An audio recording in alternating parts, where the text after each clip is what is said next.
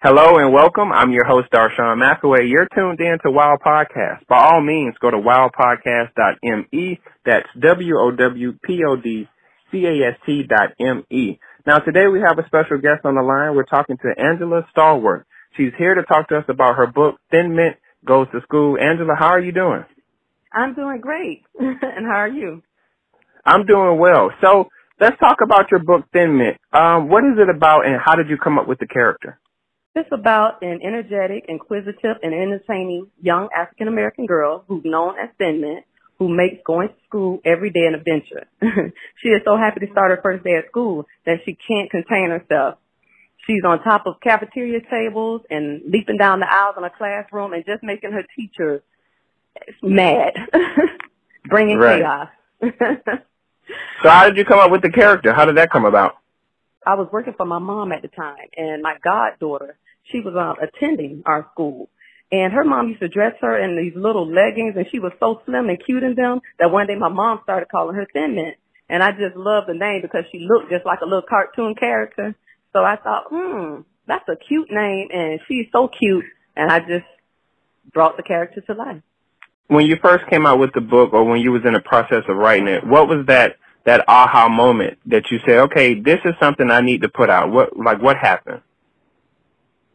Uh, for my aha moment, well, with working with children and seeing, you know, kids having a hard time learning to read and they just weren't grasping, uh, my sight words or working in the, uh, reading their reading books. So I thought I need to do something. And I always wanted to do something that, um, I felt would, would have, would captivate children. And I just thought about it. I was like, wow, why don't I write a children's book? And if I could, uh, if they could see their teacher writing the book, maybe, you know, that would cause, would make them want to, you know, read it and grasp it better. Right. So what are your hopes for the book?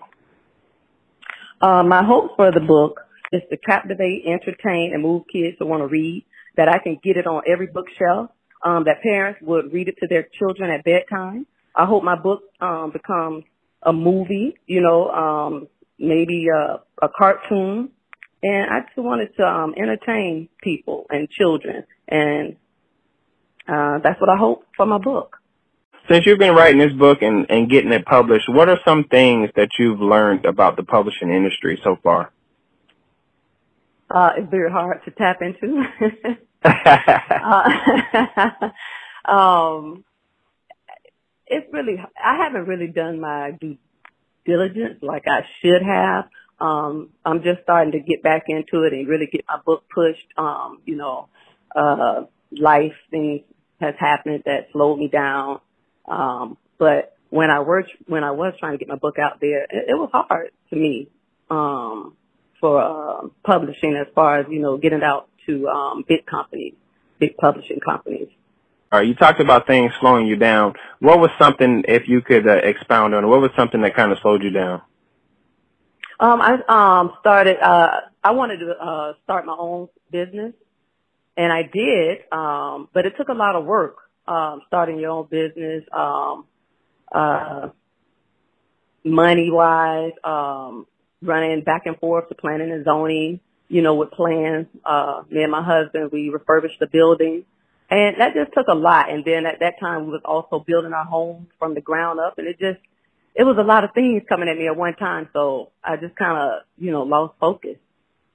I think a lot of people who listen to this podcast, uh, they tend to think that a lot of us authors or writers that we, you know, we have it going on and, you know, that the books are flying off the shelf sometimes. But I think a lot of people have to realize that we do go through a bit of a struggle to figure out, you know, how do I sell this book and how do I keep it interesting and how do I keep that same energy that I've had to keep it going. So with that being said, are you planning on coming out with another book?